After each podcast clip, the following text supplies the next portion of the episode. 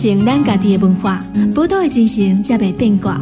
杨总理邀请你同齐创作咱的宝岛新故乡。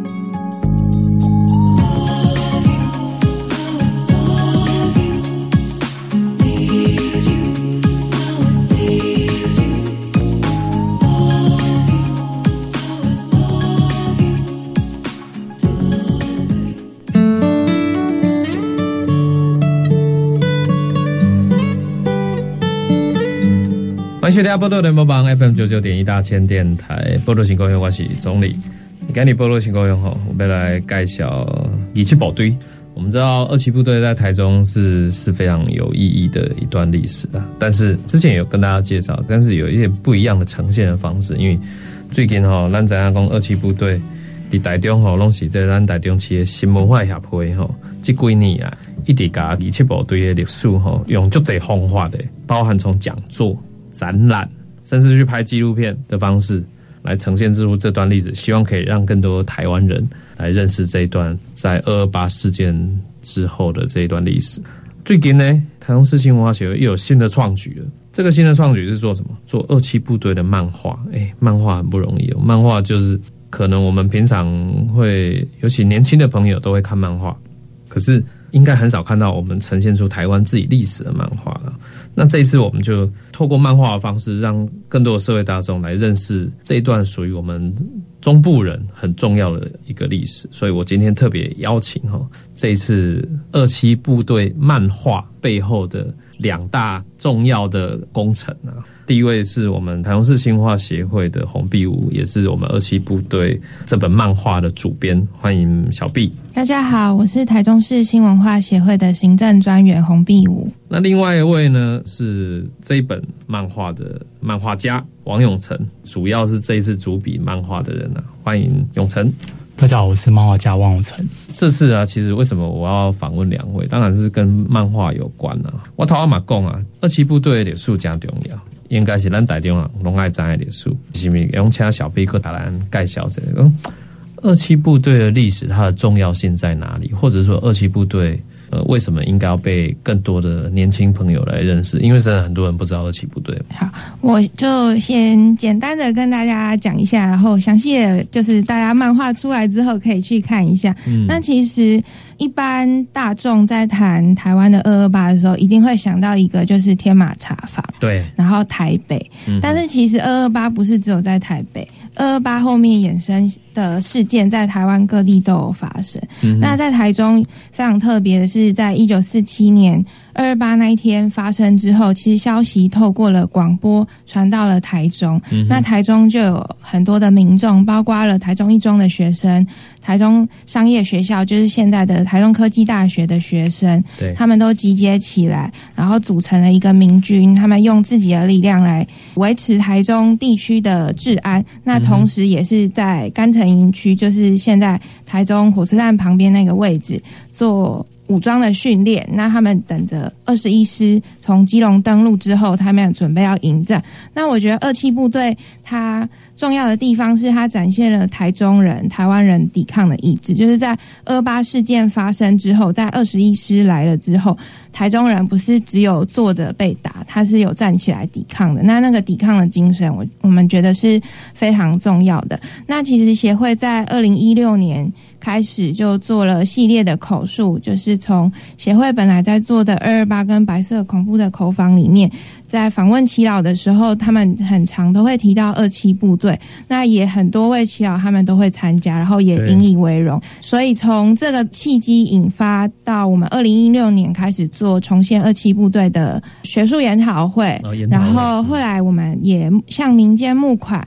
盖了一座纪念碑，就在甘城营区那个位置。对，那我们也拍了两部纪录片，但是我们总觉得好像还缺少一个东西。那那个东西其实就是图像，就是我们透过了文字，透过了有形的纪念碑，透过了走读的小旅行，希望可以让更多的台湾人认识二七部队。但是我们就是缺少图像这一块，尤其在二七部队这一段历史的。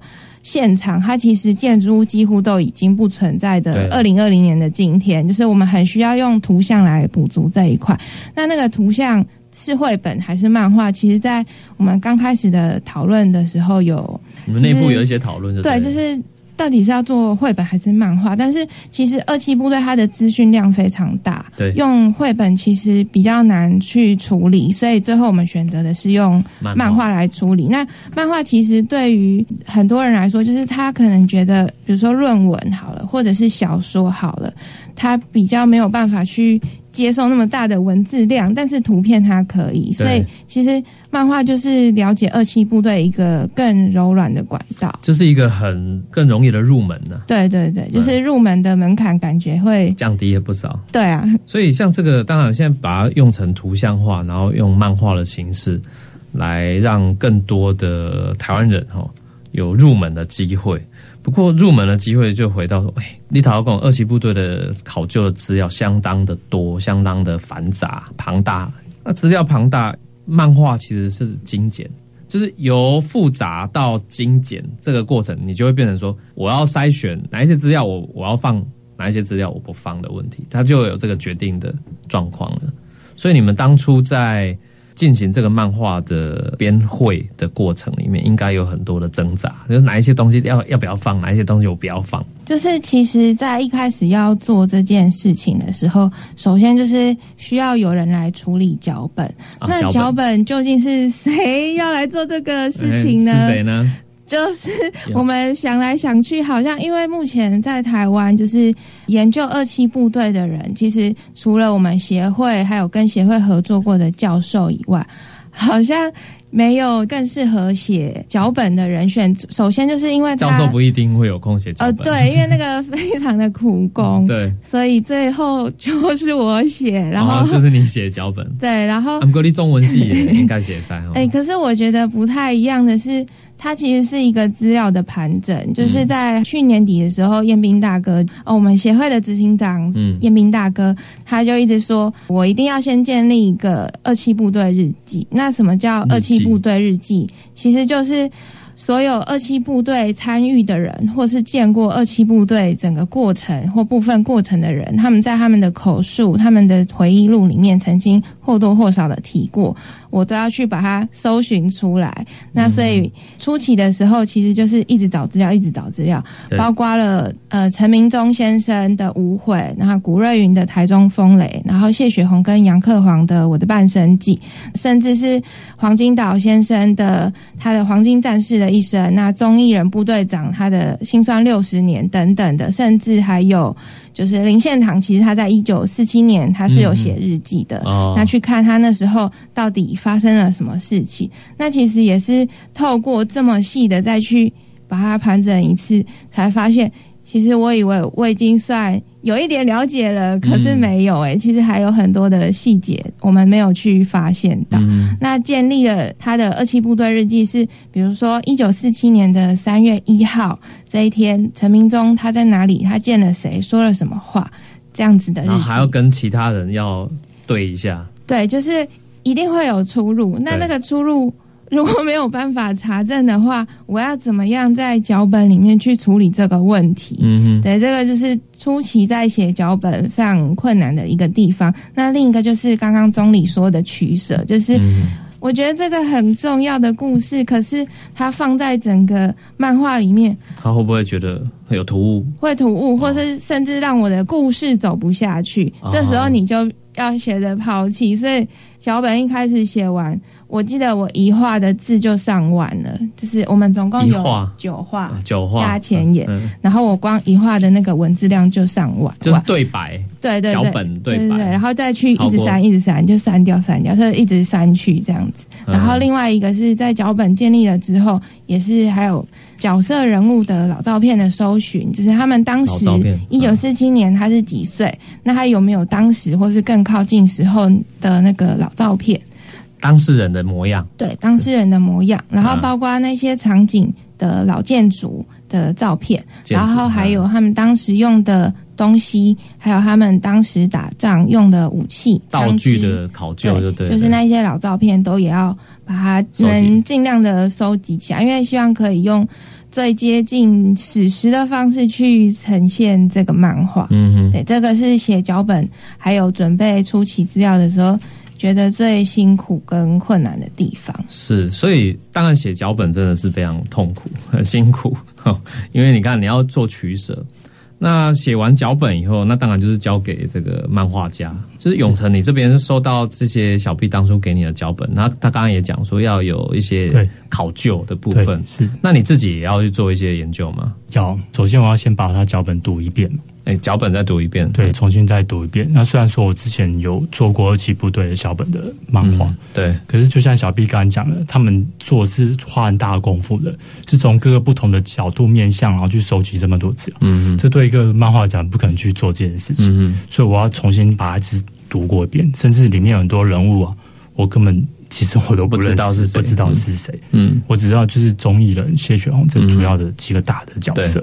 但是小 B 刚刚讲说，就像他讲的，他写了小本，他很用心，花了力气，做了那么大的功夫，写了这么多东西。然后等到我画分镜的时候，其实我是很狠心的。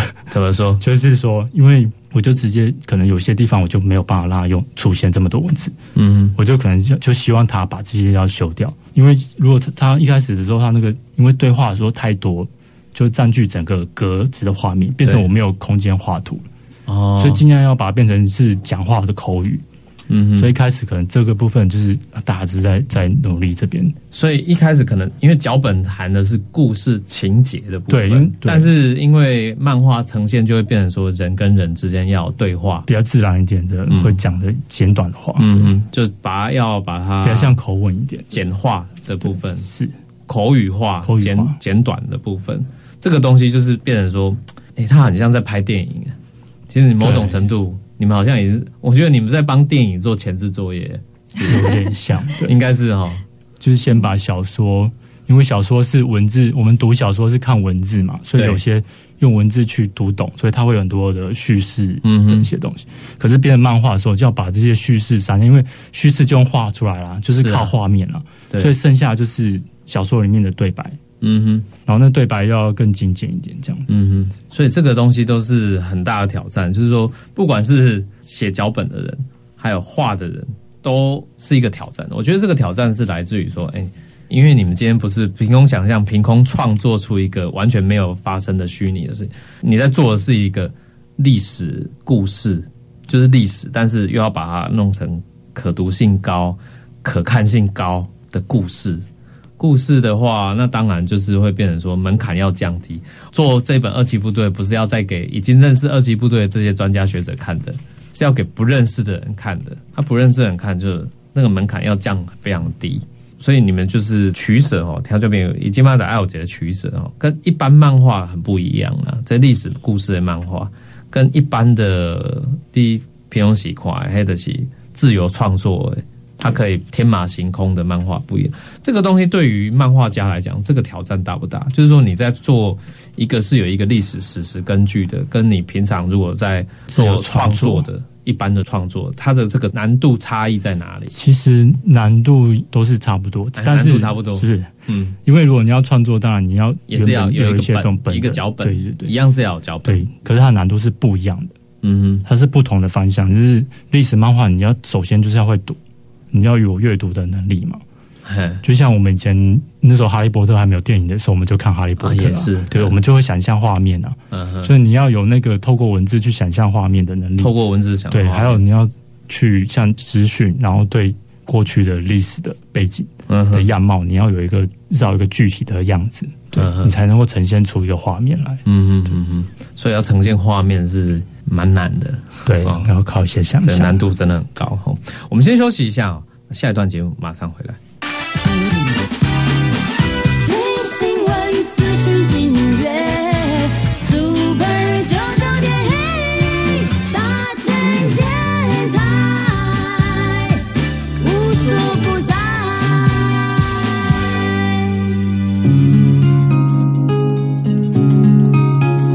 传承咱家己的文化，宝岛的精神才袂变卦。杨总理邀请你同齐创作咱的宝岛新故乡。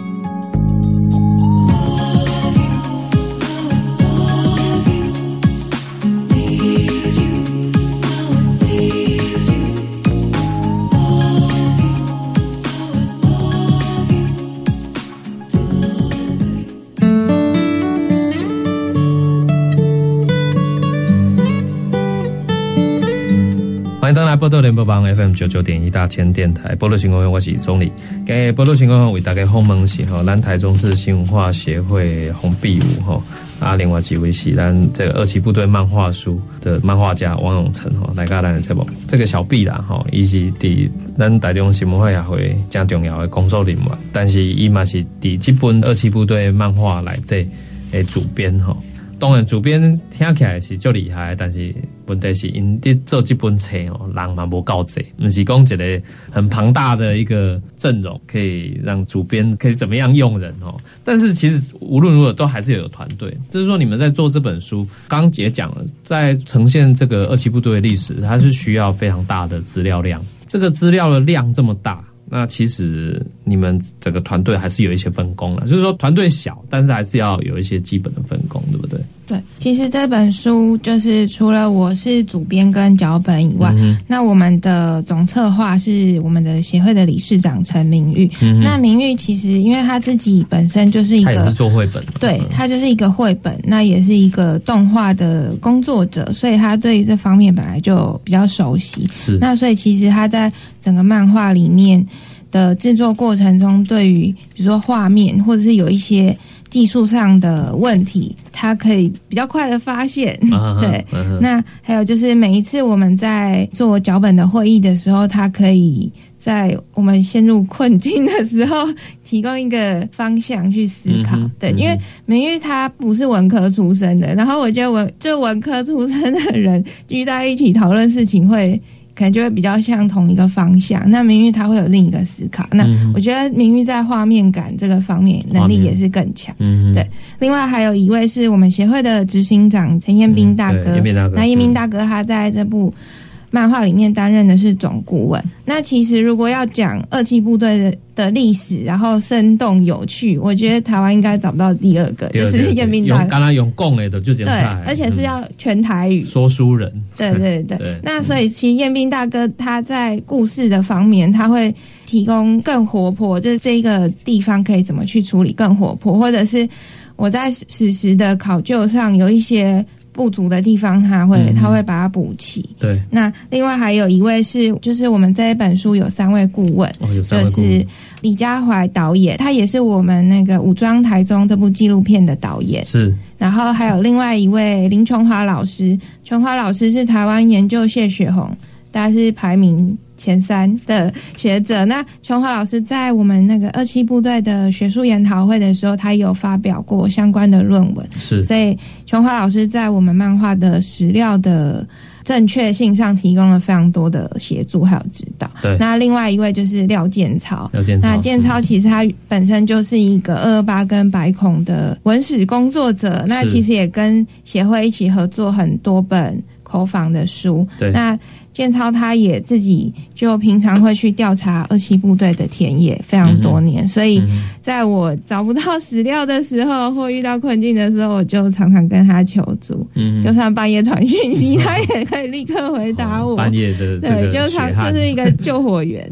对，那还有另外就是我们这一部漫画整个校对，因为我史料有一些这我我没办法自己找，就是也要有人一起协助。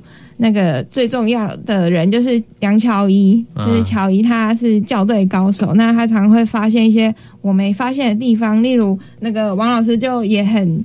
佩服他可以发现我们不联系，比如说，呃，林年中在一百一十页的时候，领带是斜条纹的，为什么到一百二十页的时候条纹不见了？哦，这种东西我们小小的小细节，对，然后我们会没有发现，可是他会发现，或者是对女王的地或者是桌上的东西位置怎么不一样了？这种很小的细节，他就会发现，也是他校对非常厉害的人，然后在史料收集上也是帮忙了非常大，那甚至是。我们的脚本会议的时候，他也会一起讨论。因为乔伊他其实也是暨大中文毕业，嗯哼。对，另外还有一位这一本书最大的特色就是台语台词的对最大的工程就是廖淑凤老师。对，那其实刚刚有提到，我们其中一位顾问是林琼华老师。是，那琼华老师在收到第一次的。初稿的时候，他就提了一个建议，他觉得我们可以尝试用全台语来做这本漫画。那因为我们原本的预想，全台语的漫画，所以条最没有这盖漫画讲不赶快，他不止用漫画来介绍二期部，还用台语。对，其实我们一开始的设定是台语，然后掺杂着日语跟华语。对，这样因为就反映时代。对，反映时代。但是琼华老师就提了一个这个非常大胆的建议。那我们在多方讨论之后，也决定好，我们来试试看。所以就找到了廖淑凤老师。那廖淑凤老师她非常的厉害，是她其实也有帮那个国影中心，现在他们在修复一些老电影，例如老电影的修复工作，尤其是台语片。对，就是例如。大侠梅花鹿，或者是嗯。应该比较多人知道的《王哥柳哥游台湾》这些老电影，在修复的时候，它的台词需要上台语的台词，那这个就是找廖淑凤老师去去处理。那我觉得淑凤老师字幕的制作，对台语台词的制作，那其实因为我当初写的脚本还是华语是占大量的，那我把脚本的那个台词。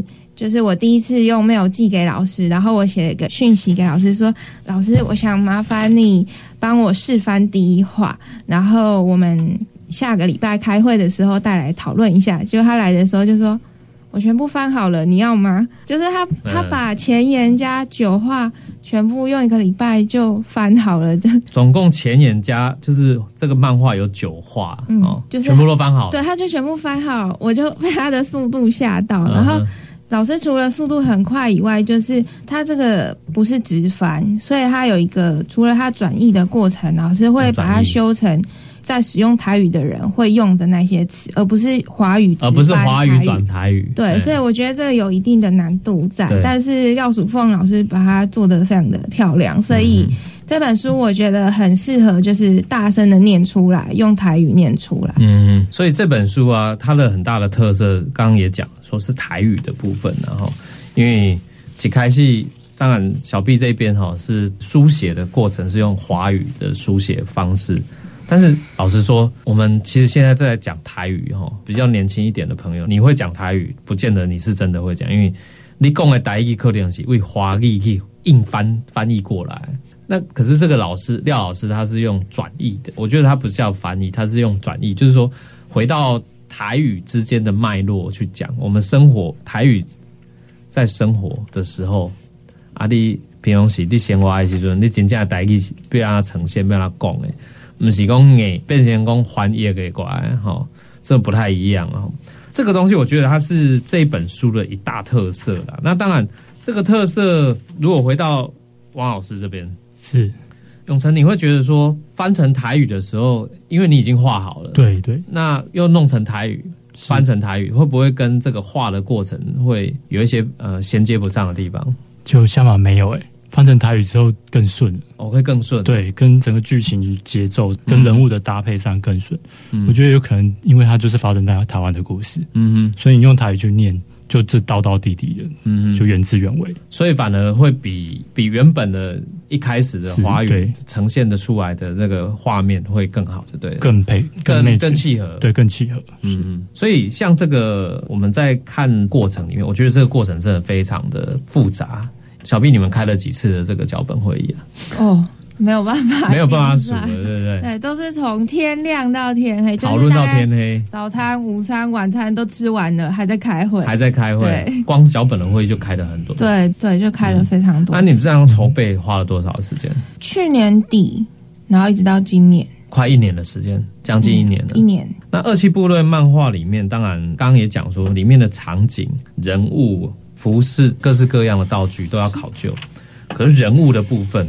这本书里面呈现的人物，因为二期部队，既然叫部队，听到没有？你你的圣公不认识二期部队，你听个二期部队部队，立马怎样就这样的呀？好，人物刻画就要很鲜明。这个东西，就漫画家的角度，永成，你会觉得说，在人物的刻画上面，你要怎么去呈现？这是也是一个很。困难的、很头痛的一件事情。嗯嗯，因为这里面人物就有，就是后面人物简介就已经有二十四位了嘛。二十，那实际上他出现有四十六位的人物。对，然后四十六位人物，他在每个地方都会出现一下。其实我都要去看老照片嘛，老照片。其实他们会小 P 他们提供那个照片，嗯嗯，可是照片有些它就是黑白照，对，好不然就是一个正面的，就是不然就是有的是真的没有，应该也有，应该有的都没有啊，模糊的，还是要去有的可能是在一群人群之中的一个小点的，那怎么去呈现出用画的方式呈现的那个性格，还是是人物的个性？对，这我。就是在开会的时候，我都会一直询问那个严斌大哥，嗯，然后或者监草，就是请教他们说，他们人物是他们性格，他们发生的事情，比方说他的背景。首先，大家要知道每个人物的背景，然后年龄啊，年龄，对，那个时候很多都是还有身份。啊，对，还有他的身份，身份，对，他平常会穿着什么样的衣服？对，所以里面包含像学生，学生还有制服也要考究嘛？对，所以这些东西，哎。真的很困难，尤其他那个，就像学生这个嘛，像大学生，哎，大学生的帽子是长什么样？当初那时候日治时代的那个学生帽，那时候我们这方面就讨论过很多遍，就是大学生跟高中生的帽子那个样式其实又不一样，所以有考究过。对，比方说他这边是，比如说是几条白边呐？额头上面帽檐上面有两条白色的那个带子吧？嗯，两个布条。两个的是大学生，然后一个是高中生，这样，所以有这些差别，对，就是要这个都要画出来的，对，对，也都会画出来。嗯，这本书里面，你刚刚讲说总共有四十几个人物，对，但因为我们现在看到就是这个书啊，哈，后面会有一个那个叫人物的简介，简介。大概有二十几个嘛，对，哦。听说有藏有一些彩蛋，是不是？嗯，就是说，因为这些虽然恭喜这历史的故事，但是既然要用漫画的方式，你想看啊，你看电影嘛好，看戏剧嘛好，看漫画嘛好，吼，呈现这个历史史实，要一些好像会有一些虚拟的人物去把故事带出来，对不对？小 B 听说有画虚拟的人物，不是？嗯。就是其实要怎么让这个故事走完，在一开始我们有非常多的发想，甚至会想说，是不是一个虚构的角色，他可以从头让故事走到尾，串场的概念。对，但是因为二七部队它的整个过程跟它的地点一直的移动，从市区组建部队，然后一直到最后他移到普里去，对这个角色，他要走到最后。就是 在初期的尝试发现没有办法，所以后来折中的方式就是用时间来走，用时间对，就是我们跟着时间走。所以这个漫画就什么三月一号、三月二号那一天发生什么？对，但是大家如果有之后拿到漫画可以看一下，我们的一开始就是零点钟。零年中对，为什么是零年中？因为零年中它代表着那个时代，就是日治时期，他是一个知识分子，一个精英，然后他去日本。念书，那念完书回到台中，回到家乡，他希望贡献他所学，用他法律的专业来帮助台湾人，帮助台中人。可是没想到发生了二二八事件之后，那他代表台中人到台北去开会，结果一去不回来。那这一件事情，我把它放在这个故事的开头，那还有中间也会提到他中后段的时候，对，会提到中后段，就是因为。我想要让时间推着故事走，那也是因为零年中代表着在台中的二二八事件中不同的路线。因为只要是呃有抗争的话，也一定有比较希望主张弹劾的人。那台中处委会的这一群人就是主张弹劾的那一派。对，那在同样的事件里面，不同的路线，最后大家。的结局也会不一样，所以这个故事难的地方也是在这里，就是除了二七部队的武装路线，其实也有一派是弹劾的路线，没错。那还有更另外一派，就是一般的士绅，你可以看得到他们在二十一师要来台中的时候，他们是跟大家募款，然后希望可以建牌坊来迎接，就是有在呈现历史的不同面向。对，去呈现历史不同的面相。那其实刚刚钟里有提到虚构的角色，就是虽然我没有办法让一个虚构角色从头走到尾，但是他可以在某些时刻出现，让这个故事更更。完整，更完整，然后更丰富。那其实，在写的时候，二七部队很一重要的精神就是年轻人，就是当时站出来的大部分是年轻人，尤其是学生非常多。对，那我觉得武装台中这件事情是拿性命来对抗的，没错。所以我觉得不是说有人喊个口号，或是去你家敲门说“哎，一起来拼”，你就会愿意跟他上街头。嗯，那一定是某种程度的。恨，那那个恨就是国仇家恨。对，那国仇家恨需要有一个故事，而不是一个口号来呈现，所以就有了一个虚构的角色，他叫张廖金，他是一个年轻人。嗯哼，那他是因为阿嬷在菜市场摆菜摊的时候，然后被开过去的国军的军车扫射，然后就死掉了。对，那他是因为这件事情引发他站出来上街头。嗯那为什么取名叫张廖金？如果对台中够熟悉的朋友就会知道张廖这个姓非常台中特色，那也是选这个名字的原因。嗯那这个角色就是在中间的教化会馆之战有蛮大分量的出现，那甚至他也写下了一封遗书，就是大家拿到书之后可以再仔细的阅读。我觉得我好像破梗很多。所以 你是暴雷，啊，对，对，暴雷。雷，很多哈。对，其实我们可以看到说，二期部队的故事非常精彩，人物也非常的多哈。那现在透过这本漫画啊，个全台语的方式哈呈现出来哈，真的我觉得值得大家好好来期待哈。我们再休息一下，待会下一段节目马上回来。我是郁可唯，我在 Super 九九点一大千电台。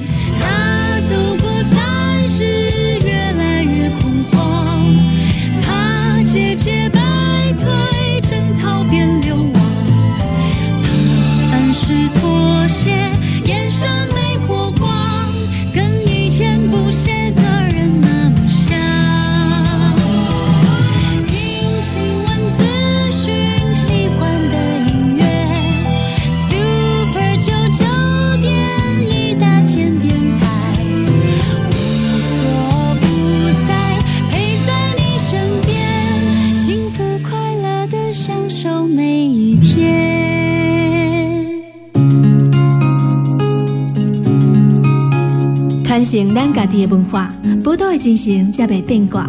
杨总理邀请你同齐创作咱的宝岛新故乡。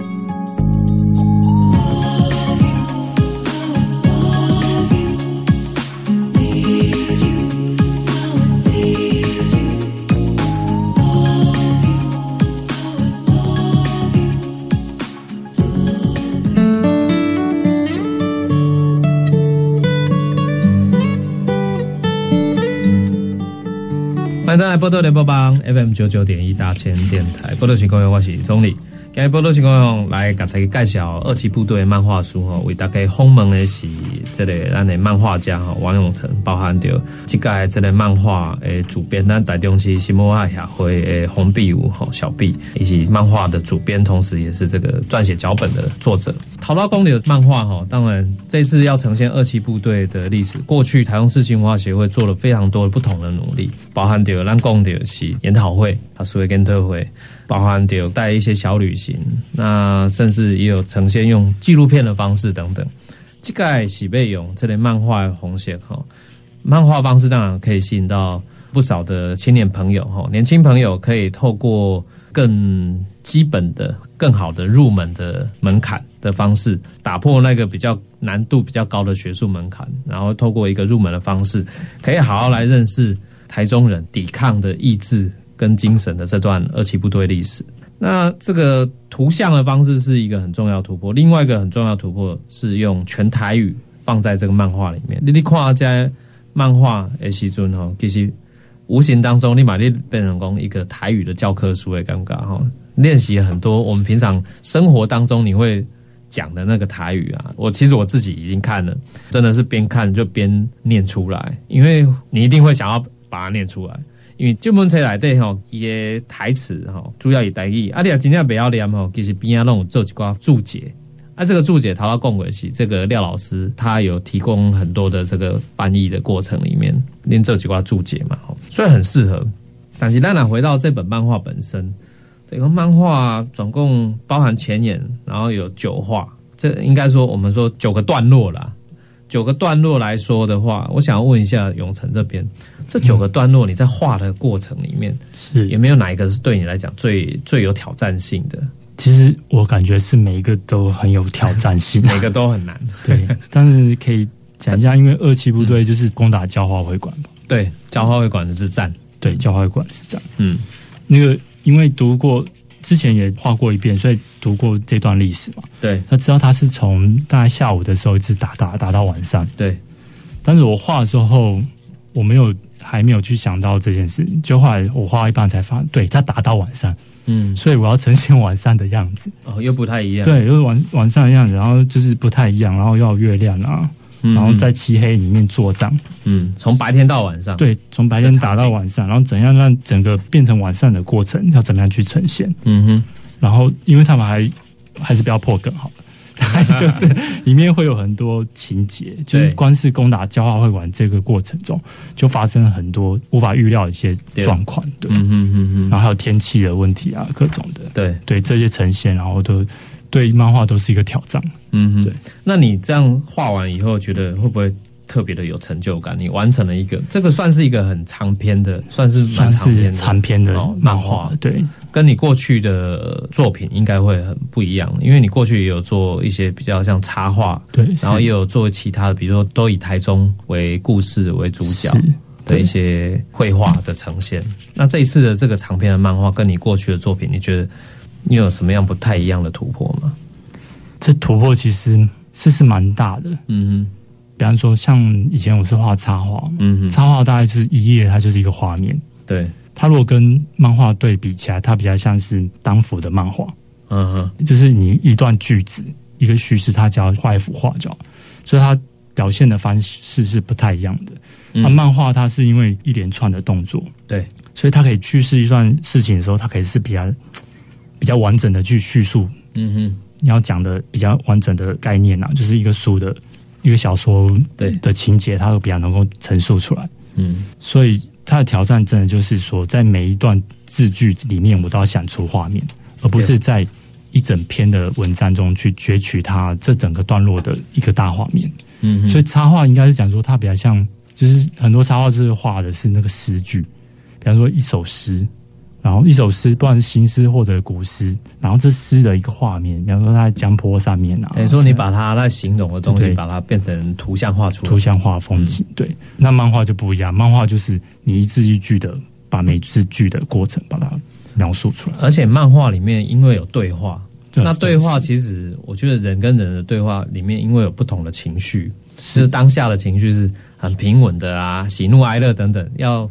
透过漫画方式表现，因为应该是一个不一也样的。是一个不一样的挑战。比方说，像我讲谢雪红好了，对。谢雪红她因为很多她在那个漫画里面有很多还要演讲啊，对，她要激励人心之类的对。一些动作，嗯所以漫画呈现的时候，它需要我会用很多的角度去呈现它，比方说仰视的，嗯或者俯视的，或各种的侧面的这些角度，嗯每个角度都是一个情绪。对，所以说这个部分就是你要画这个人物的时候，就是一个挑战，因为我们得到的资讯就是谢荣资讯，它可能就是一个正面的照片而已。对，那你要怎么揣摩它侧面长这样？更何况它是仰视的角度，嗯所以这都要一直在后面不断去修饰它，嗯嗯，让它更贴近原来史实人物的样貌。嗯嗯，所以这类漫画漫画家本身嘛就调整的啦，哦，以爱为无赶快的角度，哦，光是什么？你说在当下的情节的紧凑、紧张程度，还有每个人的情绪表现，这些要以漫画方式呈现出来，它就蛮挑战的。那另外一个部分就是说，呃，像这次这个二七部队的这个漫画、我想要再请教小 B 这边，就是说二七部队的漫画，我们看到说漫画书呈现出来写的是二七部队上级，所以就表示可能会有下集，就是因为其实也还没有画到最后第九话之后，他还没有做一个更，就让读者啦可能觉得哎、诶未完待续的感觉，是不是？嗯，上集的话，其实之前彦斌大哥在脸书上也已经预告了上集的结局，因为他也预告了，所以我觉得我应该也可以讲，嗯，可以，可以，可以，嗯嗯就是古瑞云对空明强，嗯，就是把部队拉到普里，然后展开一个更大的战役。因。为后面又有其他的战役了，对，对，那上集的部分其实主要处理的是各路人马，然后还有大家不同的路线，嗯然后在整个和谈或是整个会议，或是各个路线里面人他内心想法不同的呈现。嗯那其实到下集的话，还会有更多是战争的场面，嗯然后还有就是，其实二七部队很短，对他就十六天十几天左右。但是这一些人，他不是十六天结束以后他就人间蒸发，嗯他后来怎么了？他们怎么样过完他们的后半生？然后这个东西就是会在下集的时候会做一些处理跟交代。对，因为十六天的历史呈现哦，当然是就算用漫画方式，也不一定呈现得完呐、哦。只是这个这么重要的一个历史，后面还是要做一个交代就对了。对。但是你看哦，刚刚出这的上集基本，因为开了几年的戏，刚要处理上集，你们好像在拍那个赛德克巴莱一样。嗯，这个应该更对对，这。更好。对啊，你要做各式各样的一个考究，然后脚本要撰写也要花时间。对所以我希望说，哦，这本二期部队漫画上集出版之后呢，我们听众朋友可以好好，尤其是推荐给年轻的朋友哈，你可以购买这本书哈。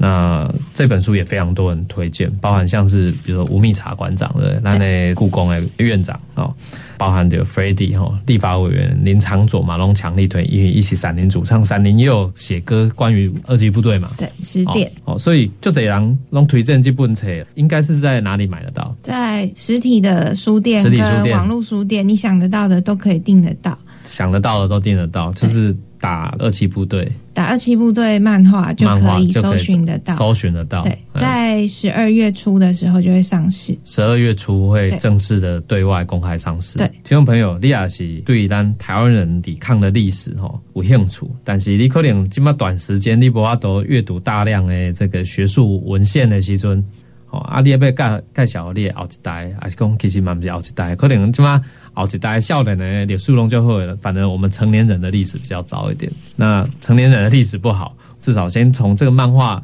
当做一个起点。来观看这一本漫画，然后也进一步来认识二七部队台中人抵抗的这个历史啊，那这是很重要的。最后，我想请问一下，就是说，不管是小毕你作为主编，或者是呃永成你作为一个漫画家，在你们如果要来推荐这本书，你们有什么想要再跟读者讲的一些话？其实就是回到刚刚说的，我觉得这本漫画很大的特色就是它是台语的漫画，用台语的漫画，所以你看的时候，你就把它大声的念出来。嗯哼，你念出来之后，你就不会问说为什么你们要选择全台语的漫画了？嗯这样我很难阅读，我根本看不懂那一些字。嗯哼，就是会讲台语的人，可能他不一定会看得懂那些字，但是如果你去把它念出来，你的那些疑惑还有那些质疑，我觉得都会得到解答。这个也是我在看到就是廖淑凤老师翻译出来的台词之后，原本很犹豫的那个感觉就是消失了。是，对，这是一本大声念出来的漫画。嗯哼。那我也觉得这是一个很好的机会，走在前面一点，这样子，嗯这是一个全新的尝试。对，那永成这边，希望喜欢历史的人，那这次有一个机会，就是可以用漫画方式来读历史，嗯哼就把它当成一个知识，增加自己的一些历史的尝试，这样子。嗯，对，那读这本书的时候，就是可以就是很轻松的嗯哼，就可以读完，读完之后，你自然就会想要去知道更多更多的历史。是对，所以这个历史当然本身是很沉重，但是我们用一个比较容易入门的方式来理解这一段二期部队的历史哈，台中人抵抗的历史哈，再一次推荐给大家二期部队漫画上集，十二月初就出版，在各大书店都可以去购买得到。时间关系，我们今天节目也再一次告一段落，再次感谢今天两位来宾来到我们节目，谢谢。谢谢。谢谢。宝岛新故乡，精彩内容在 Spotify、Google Podcasts、Apple Podcasts 都可以点阅收听哦。